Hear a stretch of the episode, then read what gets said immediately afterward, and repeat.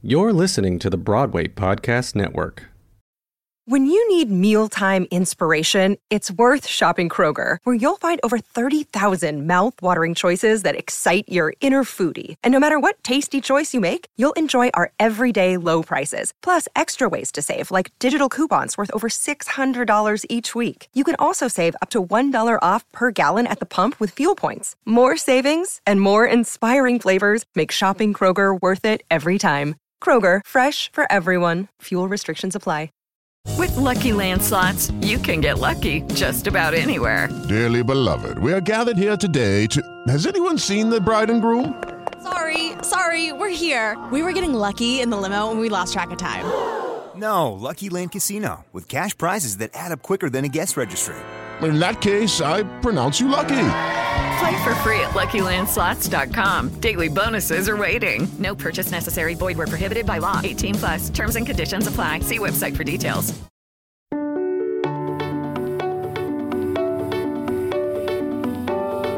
Hello, it's Tony Howell, and I want to welcome you to our season finale of Conversations with Changemakers. One of my mantras is honor your past, present your present, and design our future. I've been honored to interview 23 incredible changemakers on this show. And most recently, I listened to 23 hours of audio to present you with this recap. The singular, biggest lesson, the through line that I heard centers around authenticity. The ubiquitous Nathan Lee Graham says it best. It all comes back to authenticity because uh, when you are your authentic self, people can intrinsically feel that energy. Energy is palpable, energy is real. So try to be that, try to find who that is as soon as you possibly can, and just become more of it. I always say, whoever you are, whatever you are, become more of it. And I mean that. Rewinding to my very first conversation with my friend and client, Jen Waldman, she says the same thing, especially when it comes to your online presence and creating a brand.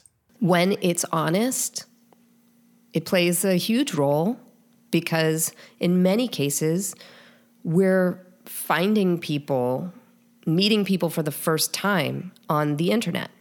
And so you can really smell a mile away when someone is full of it and when someone is authentically representing themselves. So when someone is authentically representing, that goes a long way. And I don't even think of it as, you know, we, we work in similar but different circles. So the word branding to me is not one that is really in my daily vocabulary, mostly because most people don't approach it like you, Tony. They don't go to their clients and say, what change are you seeking to make in the world? Instead, a lot of branding looks like, well, we've done market research and what people want is X, so you should modify your brand to represent what people think they want. Like you would never approach it that way. But I think branding as a concept really has that stigma around it. And what I think it is, and why I love working with you, is figure out what you're about. And this is also in very many ways my own why figure out what you're about and then express it.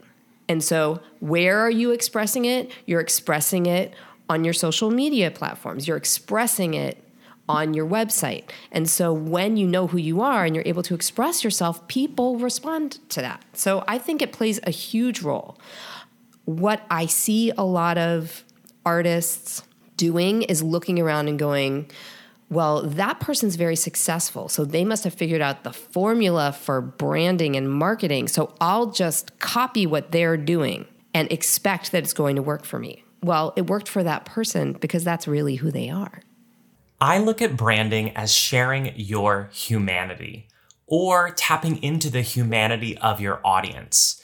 I do have a free brand bootcamp available on my website, tonyhowell.co, but my annual class on personal branding and photography is starting this January.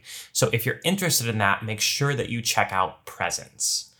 You may know that I equate a lot of metaphors to my favorite movie, The Wizard of Oz. So when it comes to branding and sharing your authentic self, your humanity, we've got to follow the yellow brick road. First, we're going to listen to your heart. That's authenticity. Then you use your brain and you get into this strategy. But then it takes courage. Listen to leading man Telly Leung describe putting himself out there courageously on the cabaret stage. It's it's hard to share personal stories about yourself because it's it's, it's it feels like you're naked on stage. But off but you know, and, and also at the same time you say to yourself, is it enough? like is my who wants to hear about my story? There's that little like voice in the back of your head that goes you are not interesting. Like your story is boring. Um, but actually finding that courage to tell your story in in the most authentic way and in the most truthful way and to actually engage an audience in your story makes them um, um, it, it actually helps move people you know it actually helps people kind of look back at their own stories and maybe find the courage to tell their stories as well so um, that's def- definitely something I've learned by doing concerts and by doing cabaret to just trust that my story is interesting enough and that if I'm truthful to that and that somebody will connect to that. Um, and, and oftentimes it's the more specific, the better. You know, like I talk about my family a lot in my shows, and it's a very it's very specific. I come from a Cantonese, Chinese Cantonese immigrant home in New York City. Like it's so specific. But you know, me being very specific about my my upbringing in that household, you know, I find that you know there there are kids who grew up in Indian American homes are like, oh my gosh, that's totally my parents, or kids that grew up in like Latino homes are like, yep, we have those, we have traditions too, and they're sticklers about X, Y, and Z, and this is why. And so people connect, and they and um and I think that's always the goal of doing concert work and cabaret work. When you get an intimate room like that, you know, when you're at a at a place like Birdland or Feinstein's at 54 Below or any of these great little rooms where cabaret artists are working and you're hearing their stories, you know, it's a chance for everybody to feel like we're we're not so alone when you share that story. You know, and you can share it in an authentic way. And my goal is to always have people kind of leave my concerts or leave my shows going, I know a little something about that person not that person's work, not that Telly played Rent, you know, was in Rent or Telly was in In Transit or Aladdin or Wicked. Does that doesn't matter. The resume stuff doesn't really matter. Like I know that person a little bit more, and and wow, how wonderful that he was able to share his story. Where are the opportunities for me to share mine? And I guess if I can get one or two people in that audience or more to leave and go, uh, you know, I, my family story really interesting, or like my my story about me me finding love is very interesting. It, you know that that maybe I feel like then I've accomplished my job as an artist. It is super scary to share who you are and your experiences, but let the words of these next two changemakers inspire you to share your truth. First, the host of Future Hindsight, Mila Atmos. The biggest impetus to sharing is that I discovered that some of the feelings that I had about life in general are pretty common and uh, that I'm not alone. And I think there's a feeling out there among many people that whatever they're going through is unique uh, in in this big life on this planet you know, I mean, it's in of course these times in these well. times, in these times, even you know, ten years ago, fifteen years ago, there are a lot of things you go through, and you think, oh my goodness, this is so isolating and it's so lonely, and uh, how am I going through this on my own? But it turns out we're really not doing that. All of us have something very similar going on, uh, and you know, a lot of these life milestones are so common, but we don't think about them that way, and we don't share about them that way because so many people hide these challenges, right? And so we like to pretend, especially with social media, I would say it makes it worse because we like to pretend that our lives are these perfect, shiny objects, you know, for show. Uh, and that's just not how it actually is. And now, Broadway recording artist Katherine Allison. I was so grateful to be that job, but I felt like I there was something in my chemistry that was like I I want to I felt like I learned what I could learn in this experience and I wanted to grow. Um, and I felt like I was being kept in a, I mean, I felt like I was keeping myself in a box that I couldn't remove. Um, and so, yeah, I, I was really lucky to, I reached out to my agents about it and they were very supportive and, um, about what I was going through and also you know, I see a therapist every week and she really, really guided me through that process. Um, and it, I mean, I'm not saying it wasn't hard. It was hard. yeah. Uh, and you know, talking to people who are close to you about it, I think definitely helps to release the burden because I felt really guilty. I was like, these people that I look up to um, and that have celebrated me in every moment, I feel like I'm not giving them my all. Um, and I'm really a person that's like, I want to, you know, they're working just as hard as me on on either side of me on stage. Like I don't want to give any less than that, and that was hard to grapple with. Um. So yeah. So those are the things I would say. I I therapy like really helped me immensely, and I wrote a lot during that time. I think writing. Um. Yeah, and just talking to those like in your inner circle and getting perspective from them because more often than not there are other people that are going through the same thing with you and uh you can help each other through it you know so yeah that's what i would say that's the first time i've like actually really talked about this Beyond authenticity, the next biggest lesson that I heard that is particularly helpful during this pandemic is that your job is not your identity. Your identity is not your job. So this goes hand in hand with both branding and business, but identity work is so much deeper. So here's Christine Cole, CEO of Flawless, sharing her career journey. I actually came to the city to sing. Uh, I went to Ithaca College uh, and um, always knew growing up I wanted to be a singer. And uh, so as soon as I graduated, I I did the thing that many artists do, which was come to the city and get a job as a waitress and uh, audition like crazy and take class like crazy and um, and you know fight my my way into a singing career. Um, and i did that for a lot of years uh, and while i did that i obviously continued to pay my bills uh, between gigs i would land by working in restaurants.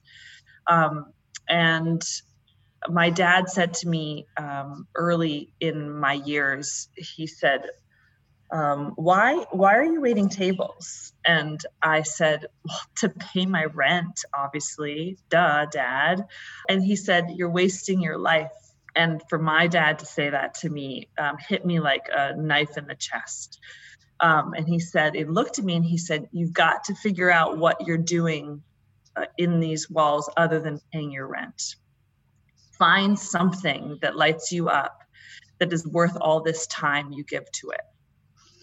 So I said, uh, I thought about that, and that's when um, my lo- already love for food and wine um, really began to flourish. Um, so I started to really invest in in service and food and wine and and have a delightful time while I was waiting tables in between my gigs um, then doors started to open up for me in restaurants and honestly that success was really attractive.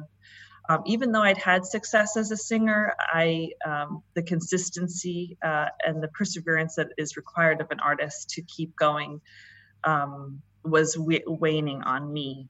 So i started to take some of the offers uh, in management uh, in restaurants and um, my career just went crazy. So I've spent now the last 20 years uh, owning or running uh, New York City restaurants um, and managing teams. And a year and a half ago, I uh, left operations of restaurants to start Flawless.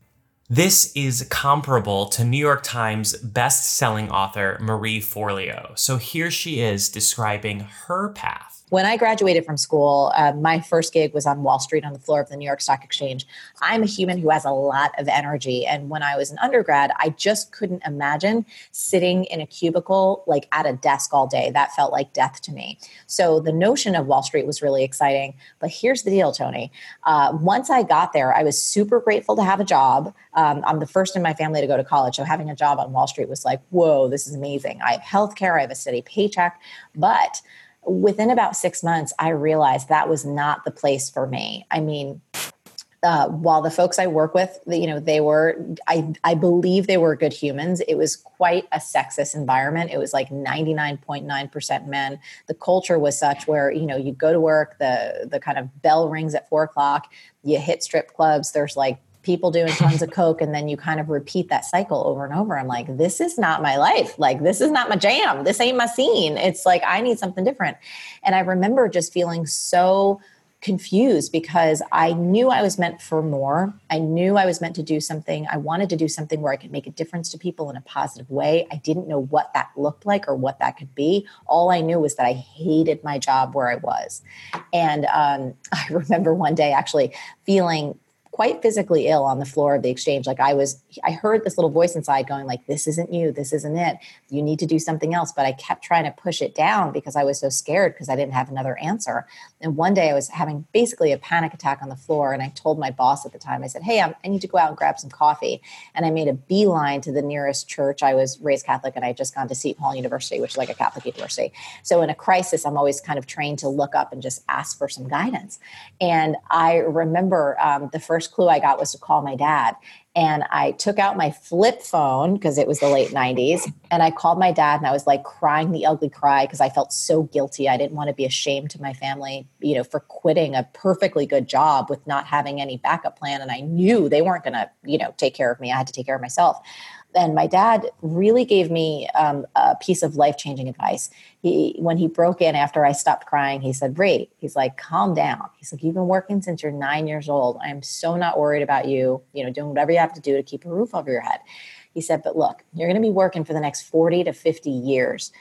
If you can't stand this job." As much as you're, you know, it's making you sick right now, you have got to leave and find something that you love keep searching and searching until you find something that you're so passionate about that you find so engaging that's really fun for you because then you're never going to feel like you work a day in your life. And I know it might sound a little cliched, but it's freaking true. And that was the permission slip that I needed to really figure out who I was and and how I can make a difference in this world. Especially for artists, it's important to know that your career is not your life you can separate work and life.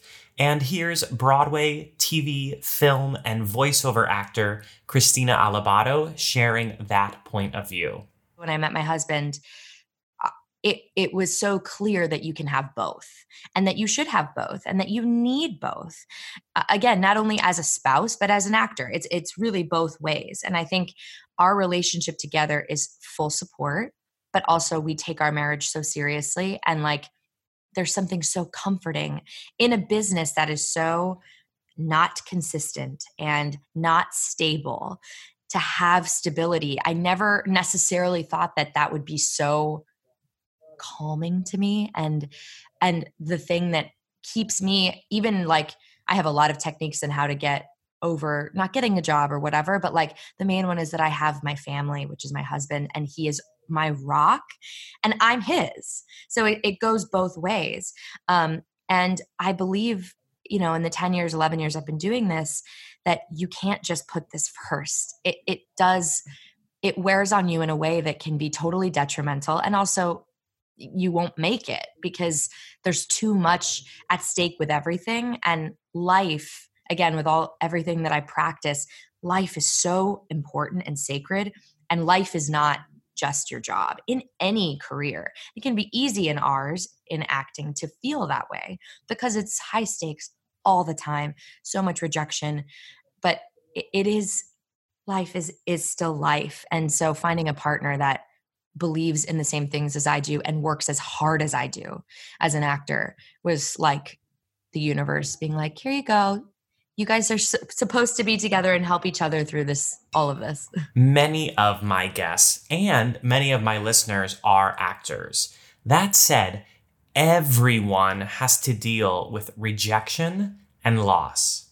So to not let rejection or loss affect your identity first up is leading lady sierra boggess and i lost nothing by having done the amount of work I did to do the audition. The same with if say with Ever After 2. I lose nothing by having gone in 100% and having done the show and at the Alliance where we just were or go to the Ordway and say that we don't get to move on.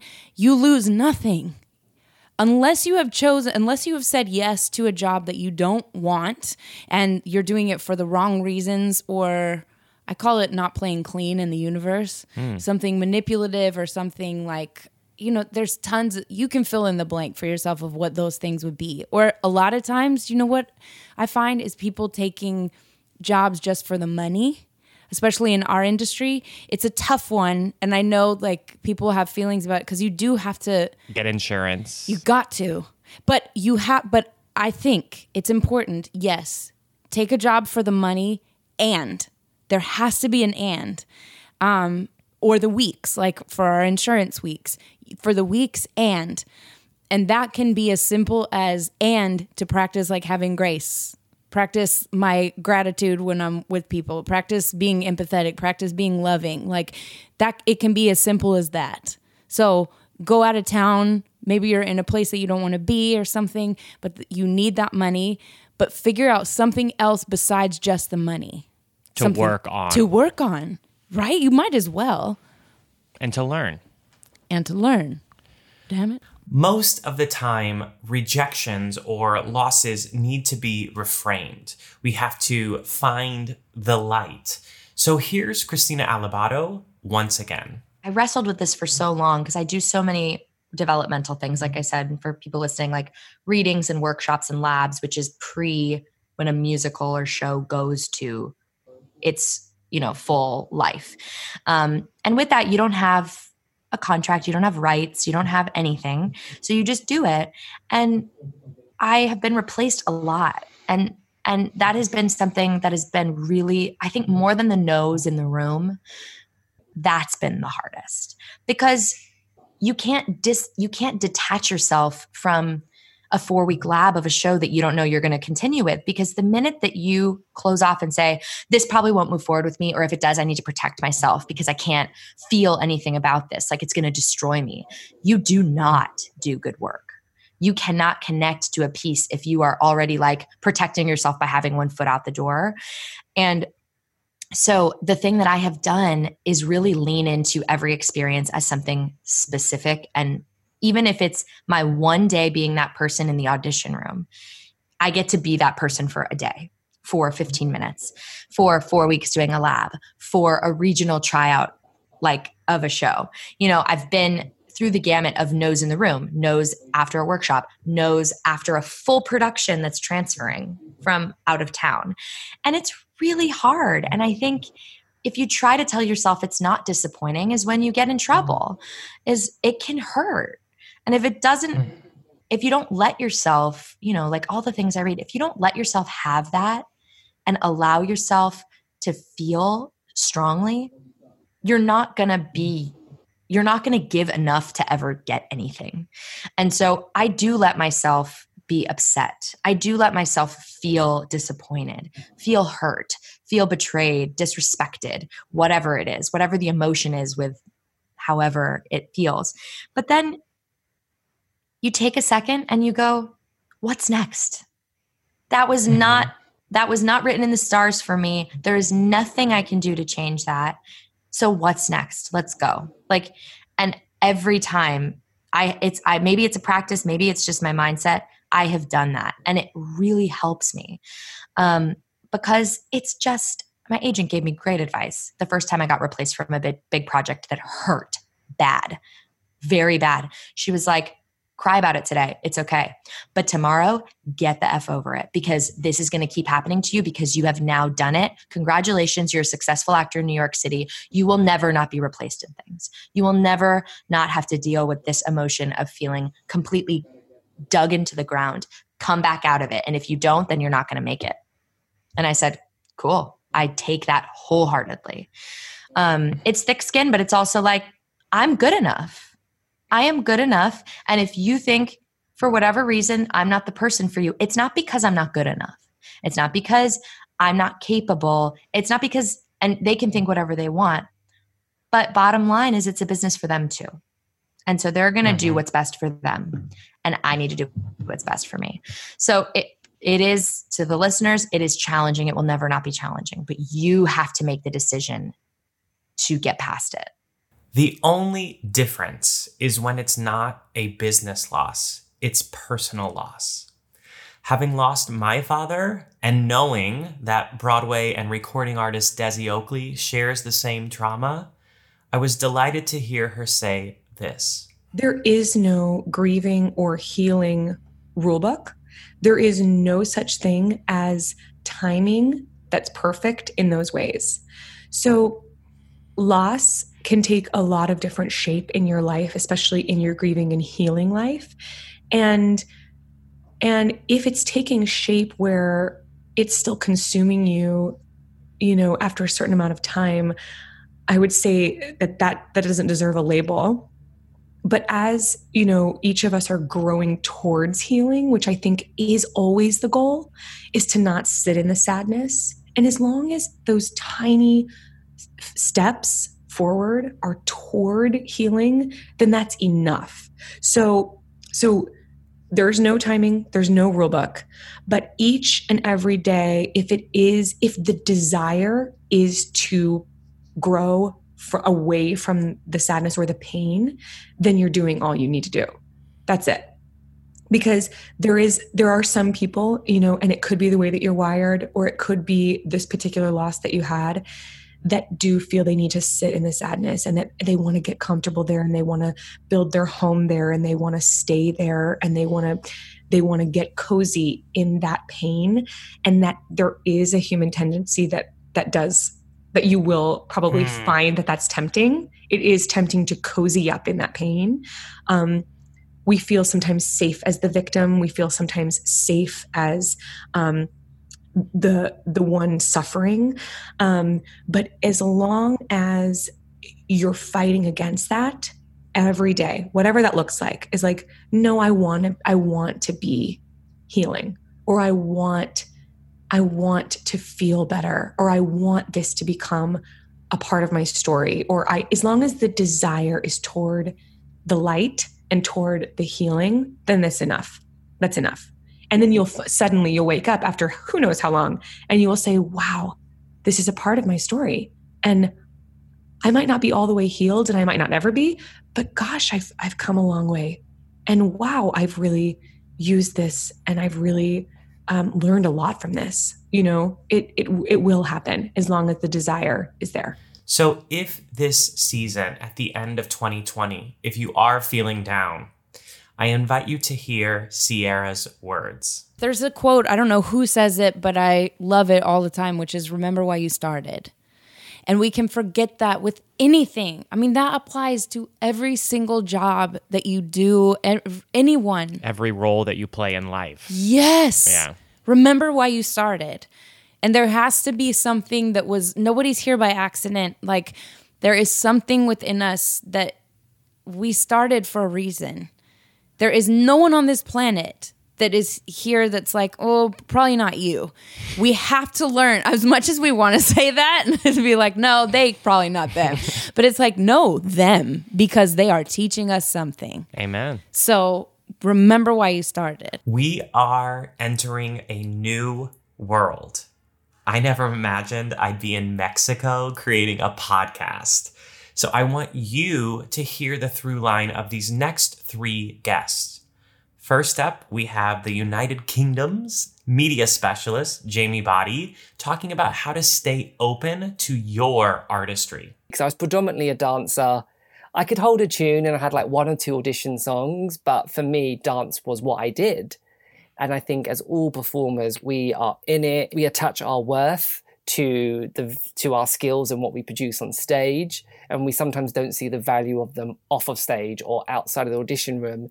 So it got to a point. I was at Tokyo Disney. Um, got back in late 2011. I was there for the earthquake, so that in itself was a an eye opener because as a dancer, you never expect to be in a situation that could be so catastrophic.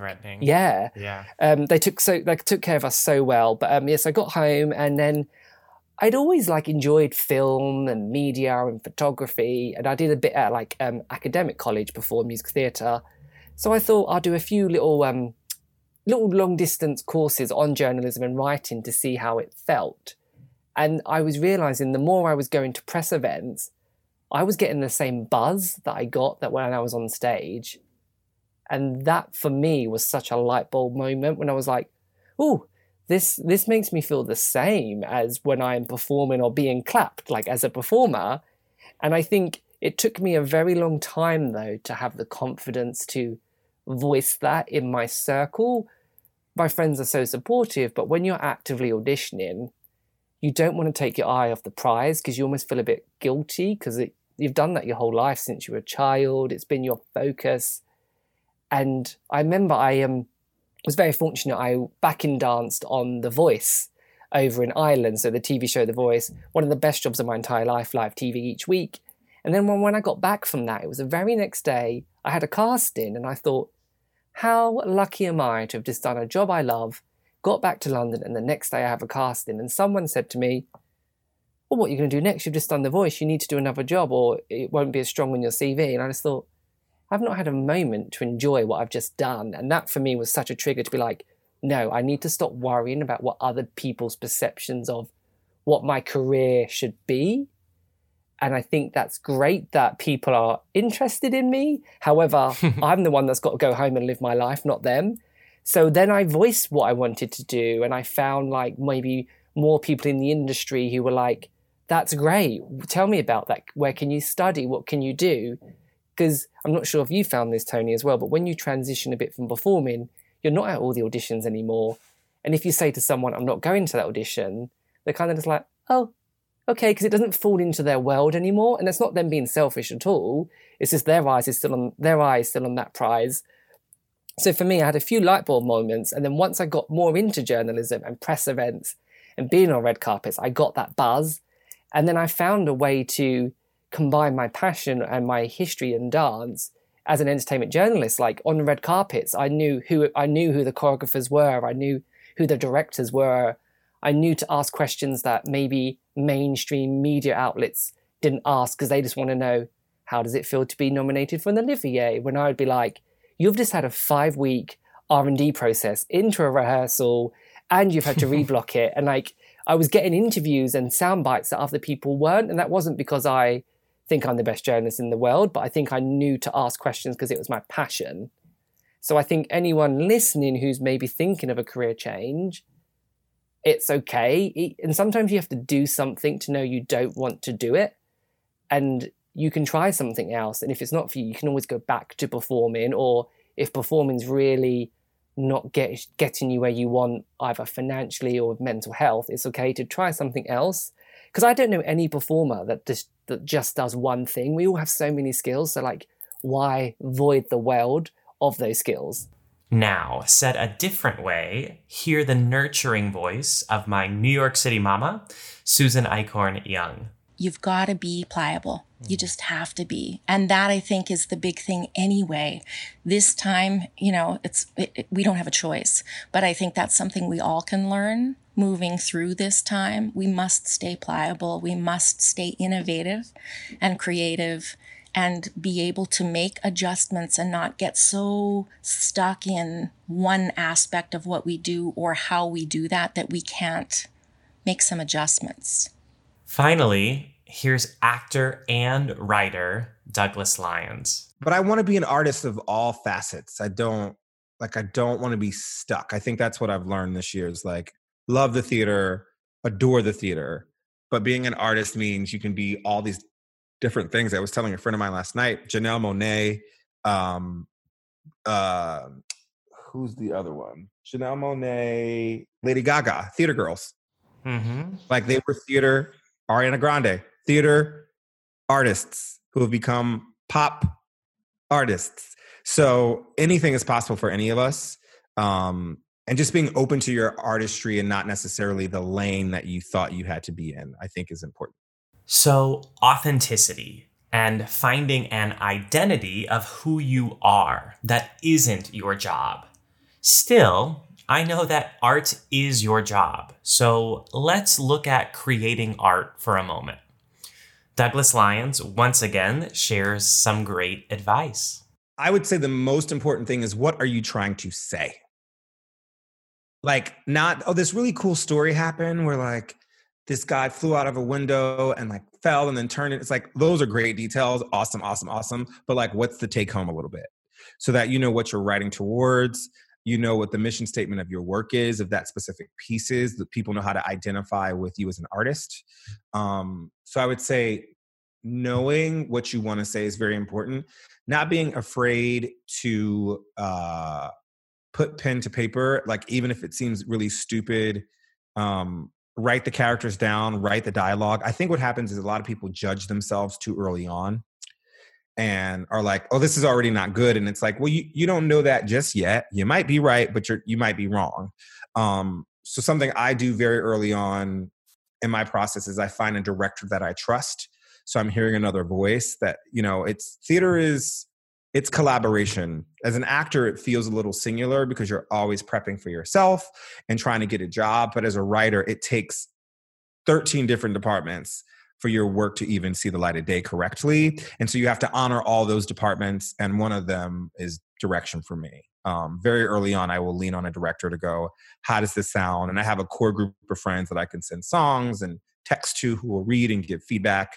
Um, I just, yeah, I would say don't go too far al- along alone. I would say reach out to people you know um, so that it's not a lonely process. And if it doesn't go well, you're not like, oh, it's all my fault, because that can happen too.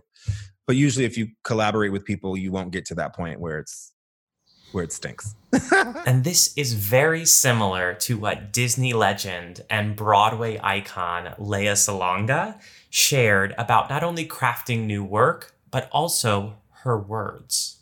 I, I try to I try to make a decision on what I on what I write. If say I'm going to write an article, I try to make sure that I do a good enough enough research, um, and that it isn't just, uh, for example, when I'm crafting backstory, which is the name of my column, which I write for a paper here in Manila. Um, I try to start it off with information and then let, like in the last couple of paragraphs, it's the, and now this is my point. For example, I just wrote, like the last article I wrote was about Dynamite by BTS, which has been number one on the Billboard Hot 100 chart for two weeks in a row, and basically just exploded like dynamite. um, so I wrote an article about them, but there was another reason why I wrote it. I, I, I started off, of course, with them, and here's the information of of the group. These are this is what's going on. These are the stats for 2020. And now this is my point. My point was this: there was quite not not just a little bit, but there was quite a good amount of racism against Asians and Asian Americans because of this pandemic. Mm-hmm. You know, there were so many accusations against you know the people of my part of the world um, that that we brought the virus into the United States, that we brought the spreading the virus all over the world, and so there has just been this anti-Asian backlash. Um, you know, there have been a couple of uh, campaigns that were set up because of it. Um, there's the racism is a virus one, and there's the fight the virus, fight the yeah. There was that. That was another. A couple of campaigns. The response then of what is arguably the biggest K-pop boy band in the world was to release a single whose sole purpose was to put positive vibes like crazy out into the universe and make people happy. I'm like, that is like the classiest thing.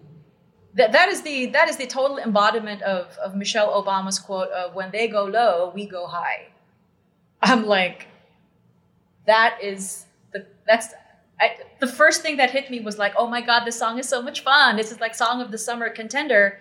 And then the more I listen to it, the more I'm like, oh my God. It's it's subversive in a good way. Um, this is it's it's it's almost as if you're representing every single Asian person on the planet, saying you can kick us down if you want, but we're going to still respond with positivity and good vibes and making people happy and trying to comfort and cheer on this world in this time of, of COVID 19. It's classy. It's so classy. I still can't get over how classy it is. And as an Asian person, I couldn't be more proud. so, if art is figuring out what you want to say and then letting it come out or through you, what happens when the artist gets in their own way? I'm going to let Sierra take this one. And Tyne Daly, the great Tyne Daly, says, um, she always like has some pearl of wisdom before we would go on stage or something. one of the things that she says is get off yourself and get on the other. So if you're going on stage even and you're thinking like how does this make me feel my character and stuff it's not enough get on the other listen to the other you know it can't just be for me me me me this perspective of focusing on the other is very similar to the success of vlogger Tyler Mount. And here is his process for peak performance through video. At the beginning of my career, I had such a mental block with, again, we kind of talked about it, but this idea of like, who do I think I am? Who do I think I am to have a web series? People are going to think I'm a joke. People are going to think I'm stupid.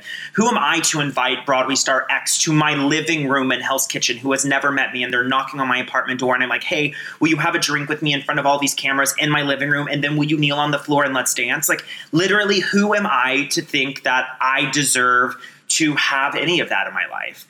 Um, and at the end of the day, I realized so many people my age, younger, older, would die for that experience, right? And that's why it was so resonating with so many people. It was like, I always like to say that I was channeling seventh grade Tyler on my series. It was Anthony Rapp, star of Rent, literally came to my house and we sang La Vie Boheme on my couch, right? Like seventh grade Tyler would still be in bed. Like, uh, I just uh, would always remind myself before I started filming, I would look into the camera and I would remember that there was a seventh grade Tyler in small town Texas watching this, and this is the only thing that he or she would watch today to get them through. You have to focus on your audience, which is a nice transition to my fourth point.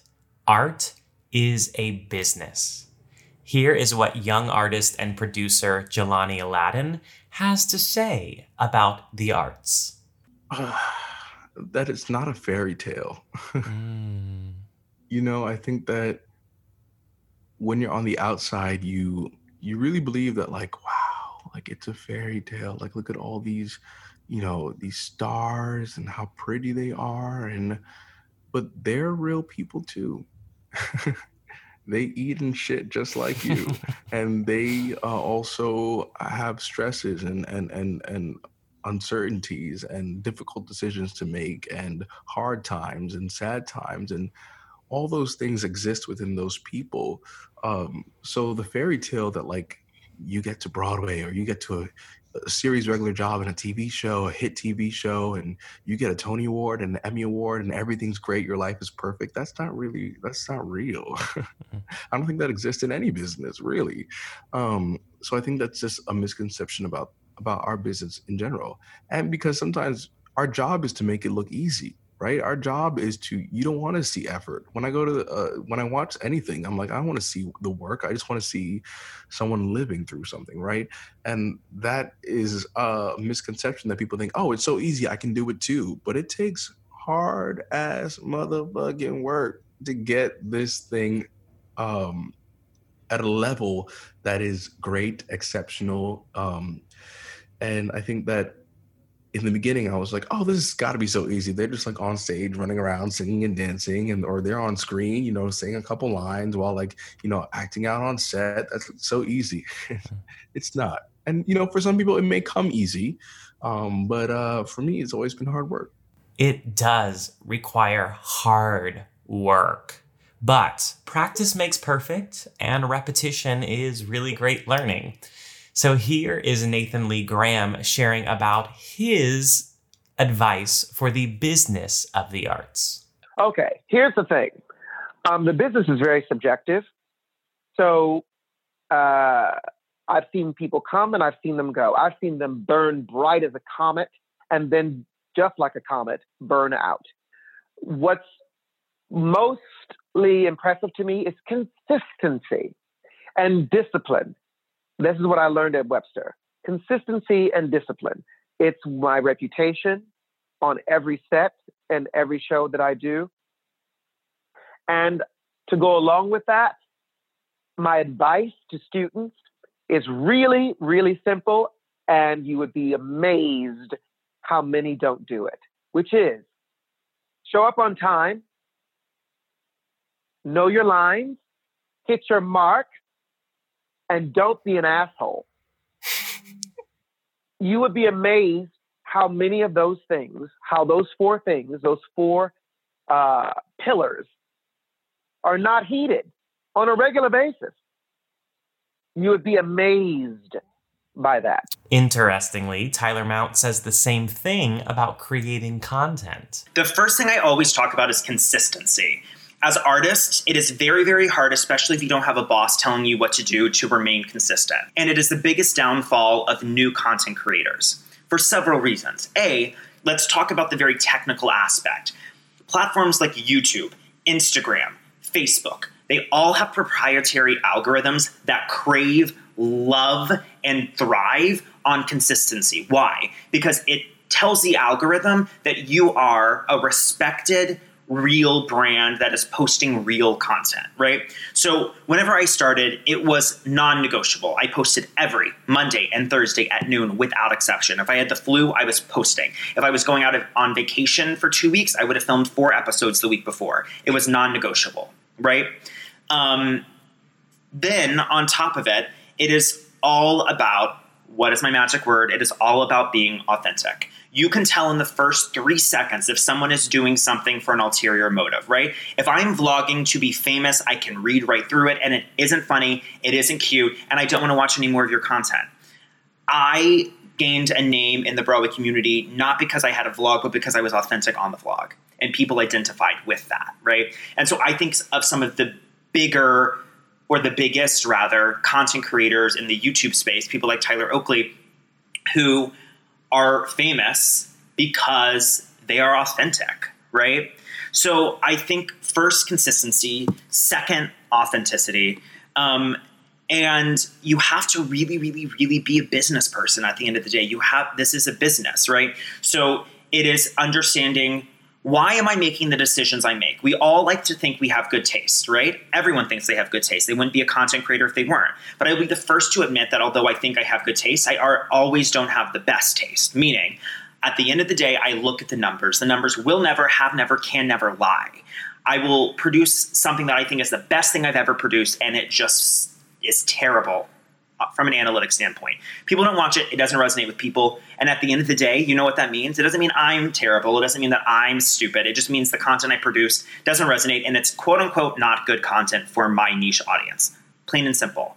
But then once you start producing more and more work, you can look at all the, the data and start to make comparisons and block trends and see, oh, this actually does resonate with my audience and starting to produce content that more stems to that vein, etc. So now, even two-time Tony-winning producer Ken Davenport practices consistency and discipline. Listen to this. Listen, you you get married, you have a child, you find yourself wanting to go home to spend time with that kid, want before she goes to bed. Like it's it's part of what happens, which is great but I can't stop doing the other stuff. I hire myself, right? I don't have a nine to five, 10 to six. I'm not going to get paid unless I produce, unless I create.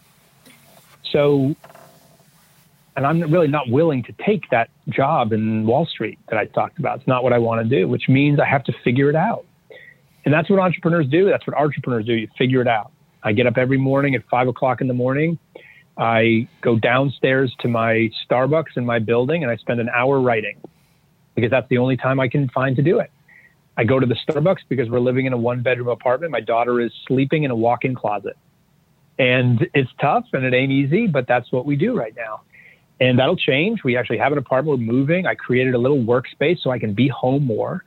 Um, but it's it's about figuring it out. And again, however challenging it may be for you, me, everybody, we all have our unique challenges. There's so many other people out there that have it much more challenging than we do. And that's what I try to think about is that, wow, I'm blessed. Look at this. I'm so lucky. I get to do what I love to do every day. So, yeah, I can figure out how to find the time to do it more, how to find the time to spend time with my daughter. I have a new business development mastermind that starts in January. It is weekly and affordable coaching with me. But one of the lessons I took from coaching artists and entrepreneurs during the pandemic is that artists are entrepreneurs and entrepreneurs are artists. So whether you are pivoting or preparing, I love what Built for the Stage founder Joe Roscoe shared about business. It's important to like know why you're getting into it and what your vision for it is 5 or 10 years down the road. Uh, if it doesn't go that far, if it strictly is just a side hustle, then you might just want to dive in head first right out of the gate and just start hustling. If you're wanting to really see this further down the road, five or 10 years from now, I would encourage you to surround yourself with as many people that have already done it. And it doesn't necessarily have to be the exact um, topic or, or business field that you are wanting to enter into, but just someone who has has done the grind of starting their own business and seemingly is successful at it. And you obviously can learn a lot from that. Um, and then it's it's faking it until you until you make it from that person or the other resources that you study or uh, listen to you then try to adapt that in your own way and just continue to figure it out as you go. As an entrepreneur, you have to be resilient. You have to be willing to uh, pivot, ball change for your life, just pivoting and pivoting and pivoting. And you have to have thick skin as well. And just like a, in a career of theater, you can't just like the idea of being an entrepreneur or the idea of being your own boss or the idea of of owning your own business but you have to be willing to do what it takes and to accept all of the responsibility that comes with it. You know an employee might have a list of things that they uh, can be uh, upset about or or not love but at the end of the day they typically go to bed at night you know, not worrying about if their job's going to be there tomorrow. Whereas the entrepreneur, especially in 2020, um, you're you're just maybe wide awake at night thinking, how will we survive? So, um, whoever out there is looking to start, surround yourself with people that have already done it. Make sure that it's not just the idea, but that you are willing to kind of dig your feet in the sand and get ready for some work. With even more truth bombing, here's Jen Waldman with some advice for the artist. Well, I do think that it's an integrity crisis. So I think the first thing is to get clear on whether or not you are indeed a person of integrity. So when I look at integrity, what that means to me is that what you believe, what you say, and what you do are in alignment. And part of what I think is a big challenge, especially for interpretive artists like actors, dancers, singers, etc., is that it often feels like they have to wait for someone to give them permission to do their work. And so that that component of what you do can sometimes feel like it's out of alignment because there's a abundance of people and not as much an abundance of opportunity. So, what I hope people will start to do is shift their mindset around how they are seeking the work that they want to make. So, rather than thinking of it as seeking permission, thinking of it as seeking other artists who are trying to make the same change as you and then make it together. So, authenticity, identity beyond your job, be an artist and business. But what makes someone an effective change maker? Well, Mila Atmos articulated that for us. I think the consistency is that they have confidence that whatever they do will work. I think a lot of people like to be naysayers, or a lot of people try to talk themselves out of doing things, but not these people. All of them think, you know what, I'm going to try it. Uh, I'm going to go out there and do this thing. And uh, they are uh, maybe just fearless, fearless and confident. People who are fearless have the ability to create change. Here's casting director, writer, educator, speaker, fairy godmother Kate Lumpkin talking about fearlessness and making change. I've been very outspoken about this. I think we need to see not just women, but I think we need to see more, you know, GNC, non binary, f- female identifying, male identifying, trans people who are not just white cis men in positions of power. Um, and I think we're already seeing, I don't know if you watched any of the news yesterday, we're seeing what can happen when those people, when people of color, when women, women of color, um, trans people are in positions of power, what incredible. Uh, fearlessness there is. Um, and it's powerful, potent stuff. Um, and I think, you know, it's really interesting casting. There are a lot of female identifying casting directors, there are a lot of us, but they're still mostly producers that are um, cis white men. And the producers are the people who actually make final decisions, not the casting directors. Um, and so I think we have seen a lot of, especially female identifying casting directors, who are making bold moves and, and not just FI, but, you know, a lot of casting directors who are trying to create different stage pictures, something that I really, really, really set out to do. Make the world on stage look like the world we live in. Why is that such a revolutionary thing? I don't get it. But I've been really fortunate to work with a lot of young producers, a lot of young GM teams, a lot of new writers, a lot of people of color, a lot of, um, you know, people of just varying identities, backgrounds, experiences of life. And because of that, you know, I think the pictures that we see on stage in a lot of the shows that I've cast are a lot more reflective of the world that we live in. I've been really fortunate to work with people who just aren't scared. Um, and I think that that lack of fear does come from, you know, we're just kind of throwing it against the wall and we're trying to make it happen and let's take creative risks and do interesting stuff. Um, so, I mean, my hope is not just that we see more uh, inclusivity and, and, diversity, whatever kind of buzzword you want to use, more real people who live in this world in real people jobs. Um, but also, I, I, hope we see more vocal allies of our white cis men um, who are willing to stand up for people, you know, who are willing to allow other people to work with them and you know above them and all these things. I've also had great experiences in that that reality too which is awesome. Now we just need to see more of that.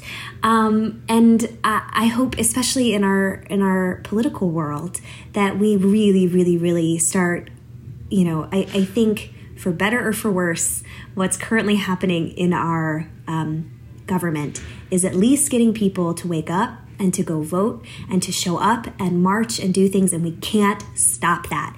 My only hope for the future is no matter what happens in our next elections or any of that, uh, that we don't stop staying awake and we don't stop voting. It, it, that this continues and the cycle only increases that we that we keep getting new faces in politics i think we need a younger generation of people, no matter what they look like, no matter what their experience is, to show up for positions of power in across the board in the arts, in politics. Um, and when we do that, especially in the arts, we will see a reflection in our politics. Guys, entertainment is what shifts the world. We know this. Um, the stories and, that we tell, whether it's yeah. to ourselves or to the the person watching the work. Yeah, and we, you know, I say this to all the kids that I teach across country. We've been doing three things since the dawn of time. We've been eating food, making babies, and telling stories. And, you know, that's it. So the stories that we tell are what shape our societies. They are what inform our politicians, and they are what, more importantly, inform the voters, which is what informs the politicians. So I think it's our responsibility to keep creating art with people who look like the people in our world, keep creating opportunities for artists to tell their stories, and um, most importantly, we need to train the next generation of producers, and we need to widen the scope of what that looks like, um, and we need to make sure that you know people in those positions to make final decisions um, have had different experiences of a life.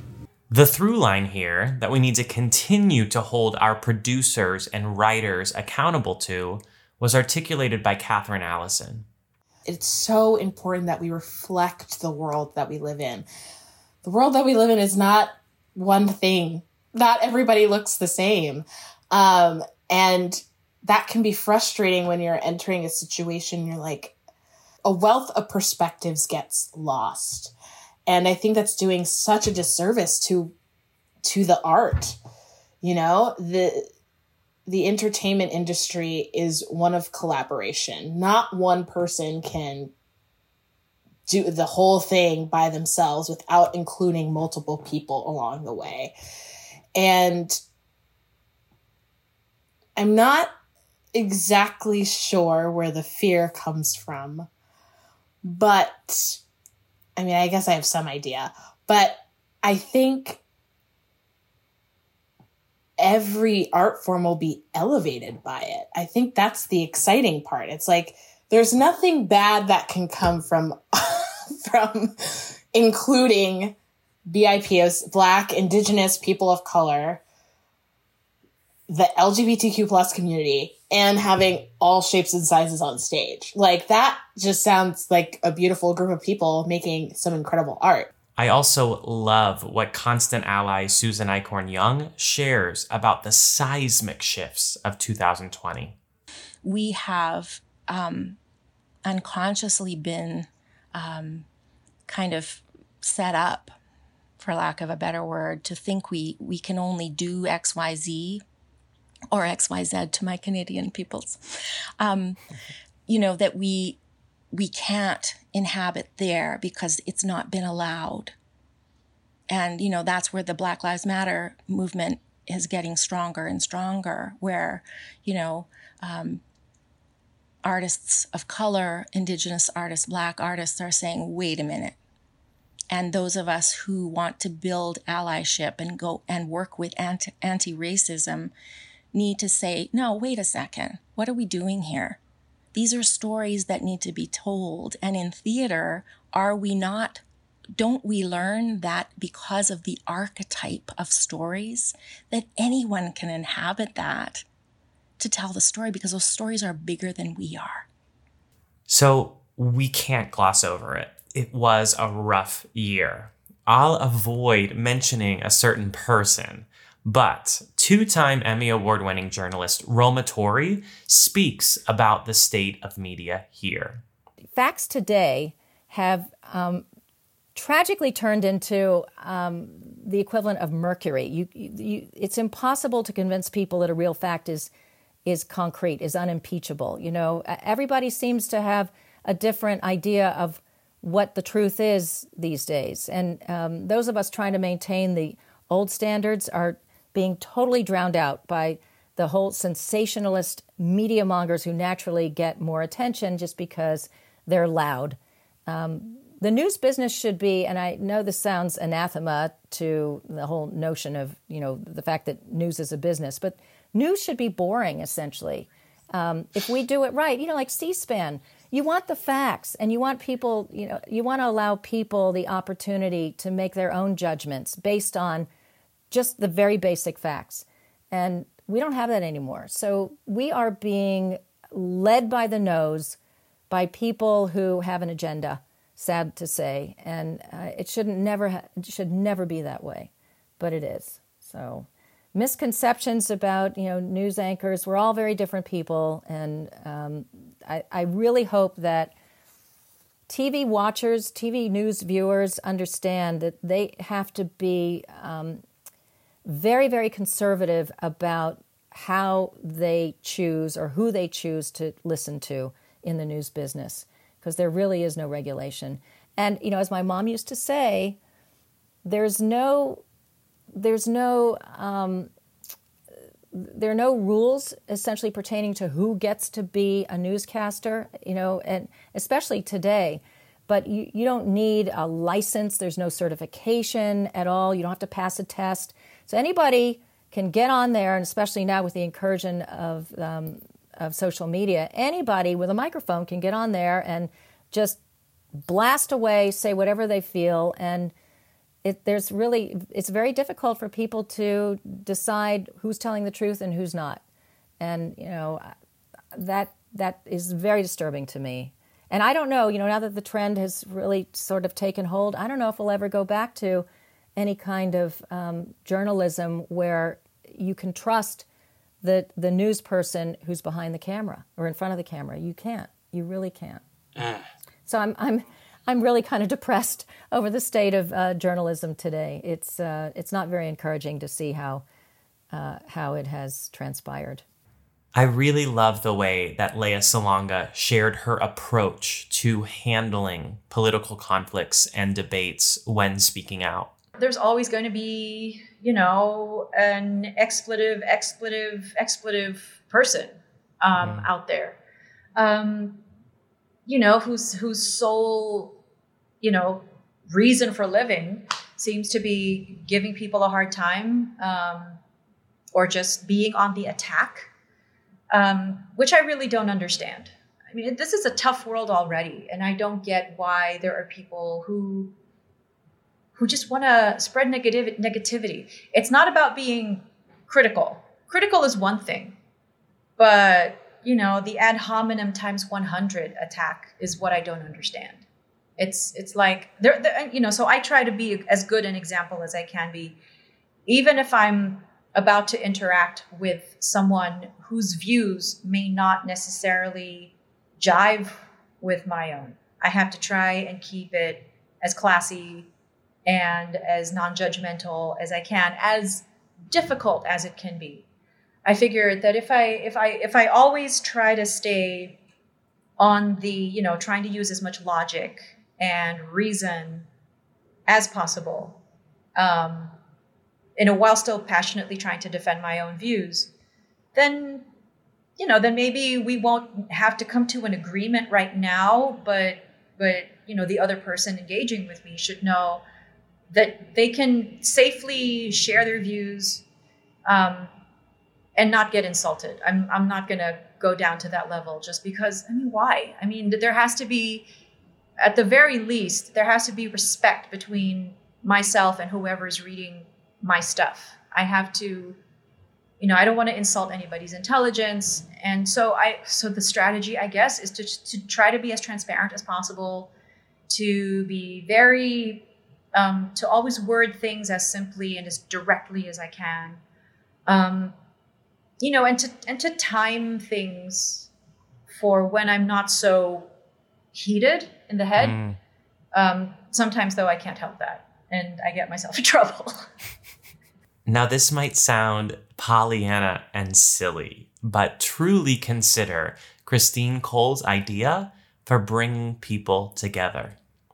Uh, I think that we need to have acceptance for the beautiful diversity that exists. And I think that food is an amazing connector. So I think that we should have dinner parties with world leaders and artists and children all at the same table. Um, and then we should play Uno at the end and um, and have people skip together down the street as they leave uh, and have yeah allow service and food and experience of the evening um, to cause uh, a connection to people who might be very, who are very different in maybe their religious or um, backgrounds or their um, uh, political philosophies. The final lesson deals with success. Broadway Black founder Drew Shade keeps it real with his definition of success. Success is being happy uh, with what you're doing, with what you place your hands on.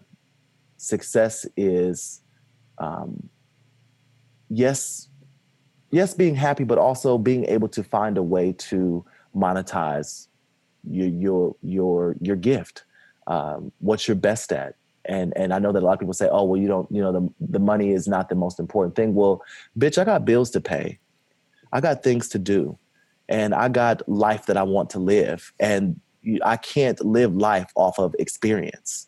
As much as great as it is, uh, success is being able to find a way to do what you love and monetize it. And I've been able to do that. And so I feel as though I'm successful, even if I may be scraping by some days. My bills are paid. I can still eat. Um, I can still live life and, and experience life and not have to worry. And that wasn't always the case. There were some some months and some days where I was literally going to events just to eat.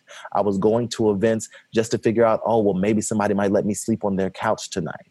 You know, and I'm I'm sharp to the nines. You know, what I'm saying dressed to to, to the the very ten, and I didn't have a place to live. I didn't have food to to eat. Um, and that's a real experience. And not everybody has to go through that in order to get to where they want to be. But that was an experience for me. And so, uh, in order for me to, in order for me to feel as though I'm, I've been successful, I just wanted to eat. I just wanted to pay my bills, um, and so that's success for me. And I enjoy, I enjoy doing what I love. You know what I mean? And and um, I'm not, I'm not sacrificing my soul for for a coin either. I'm not sacrificing what it is that I, my morals and my values, just to get paid. I'm doing what I love. Um, I am uh, being adamant about where I stand in my morals and values, and I'm also able to make a coin. That's success. This is very close to the way Ken Davenport defines success. Success is doing what you love with the people you love and with who loves you. And that's it. That's it. It starts with doing stuff you love and then surrounding yourself with people that you love who also love you back, finding your community, finding your tribe. But it's really that first part about if you're doing what you love, I don't care where it is. Look, a lot of people say, like, I want to write, I want to act, I want to wherever. Period. It's not, I want to act on Broadway. That's a different goal. I want to write a Broadway show. That's a different goal. and comes with its own unique set of challenges. But if you want to be an actor, you can be an actor anywhere in the world. We'll figure it out. You want to be a writer? We'll get you to show up. Maybe your show is set for high schools or regional theaters, or maybe you want to do a show on a sidewalk. But we can get you to create theater. We can get you to act. We can get you to do all those things. Success is not defined, unless you define it that way, by a specific theater in Times Square. Success is defined again by, I think, just doing what you love and being surrounded by people you love. Still, my whole intent of creating this podcast and two years worth of content was seeking practical ways that we as artists can use our gifts to change the world. So, I want to share a little bit more practical advice from my friend Roma Torre. I, I think you can't have success until you fail and fail a lot. And success is in the climbing, it's not in reaching something that you regard as success. It's in it's in the effort, and so uh, I look at each day as a challenge. And if I can get through the day and feel that I did my best, uh, despite all of the obstacles and all the odds against me, and I can hold my head up high and say, "Darn it, I, you know, I, I did what I could, um, then that to me is a success. And so it success is a day to day effort. And I'm kind of happy about the fact that, you know, once we did file that lawsuit, whether we win or not, I don't care at this point. I mean, I, wait, I ah, I take that back. Of course I care. But we have done so much to start that conversation and continue the conversation that um, I feel that we have successfully um, made our point, no matter how it ends. So, if you think of the most successful people, picture someone in your mind who you deem as super successful. They are probably somewhat hard to get a hold of. So, as you increase your own success, it's important that you take the best care of yourself. So here's Dr. Susan Carol Burke, my therapist, sharing some important advice for your long term health. We assume that people are just always accessible, and we allow ourselves to always be accessible. So we, we set ourselves up in many ways to be contacted 24 7. Friends, employers, family. and I, I think we need to do a better job of, of letting people know there's there's a reason why we have certain hours. Um, and it's not that I, I'm not going to be able, you're not going to ever be able to reach me off hours, but here, here are the things that you can do. And depending upon what constitutes a crisis, and you can discuss what those things might be, here's how to get hold of me in the, ex- in, in the exception that there, there is something that is really critically going on where you need to reach me immediately. And not to abuse that privilege. To end and bring us back to the beginning, here's the way J. Robert Spencer talks about measuring success. I don't think anyone should be measured for success.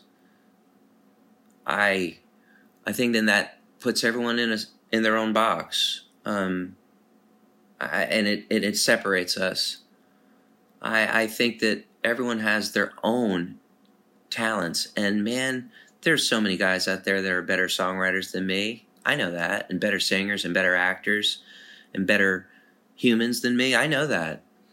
I think that when if you measure success, then that's when you become unhappy. That's when you start, you can start picking away at yourself by saying, well, look what they're doing. Look what that person's doing. And believe me, everyone has gone through that of look what they're doing. Look what they're doing. And I'm not.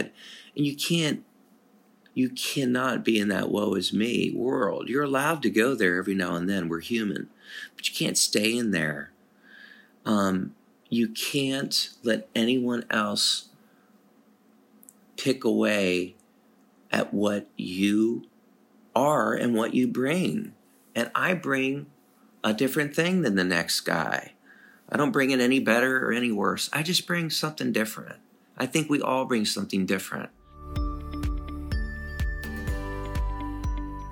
So, after two years and 23 conversations, my biggest takeaways and lessons are authenticity. You have to be yourself. Identity.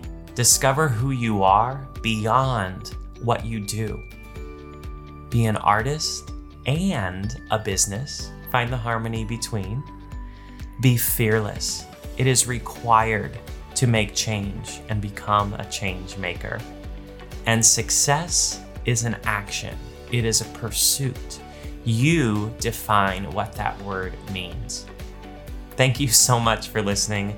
You'll find links to each of these 23 change maker conversations in the notes with this episode. But I want to hear from you. Who or what spoke to you?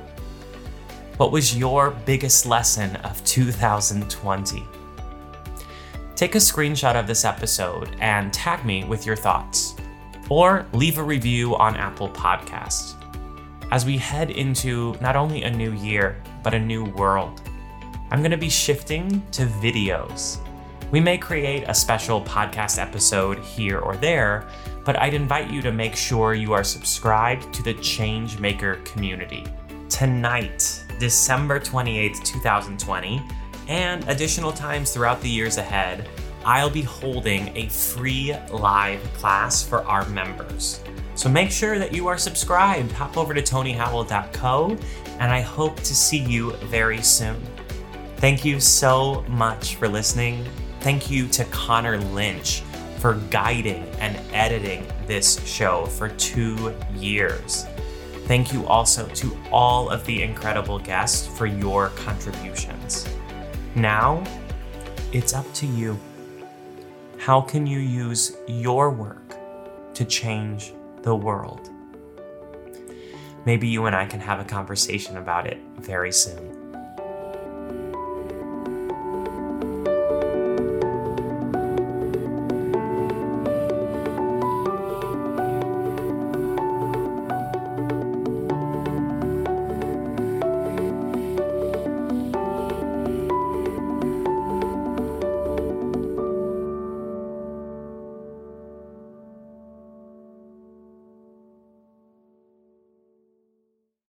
Hey, it's Leslie Odom Jr. here on the Broadway Podcast Network to tell you about the Rise Theater Directory, a program of Maestra Music. Rise is a national online resource designed to connect and empower backstage and administrative and creative theater professionals from underrepresented backgrounds. If you work or aspire to work in the theater community, this can help you find your next project. And if you hire theater professionals, search the Rise Theater Directory to find your next team. Create your profile now and get more information by visiting risetheatre.org. That's theater with an R E R I S E T H E A T R E dot org because only together we rise. Hey guys, it is Ryan. I'm not sure if you know this about me, but I'm a bit of a fun fanatic when I can. I like to work, but I like fun too. It's a thing. And now the truth is out there. I can tell you about my favorite place to have fun Chumba Casino. They have hundreds of social casino style games to choose from, with new games released each week. You can play for free anytime, anywhere and each day brings a new chance to collect daily bonuses. So join me in the fun. Sign up now at ChumbaCasino.com. No purchase necessary. VGW. Void were prohibited by law. See terms and conditions. 18 plus.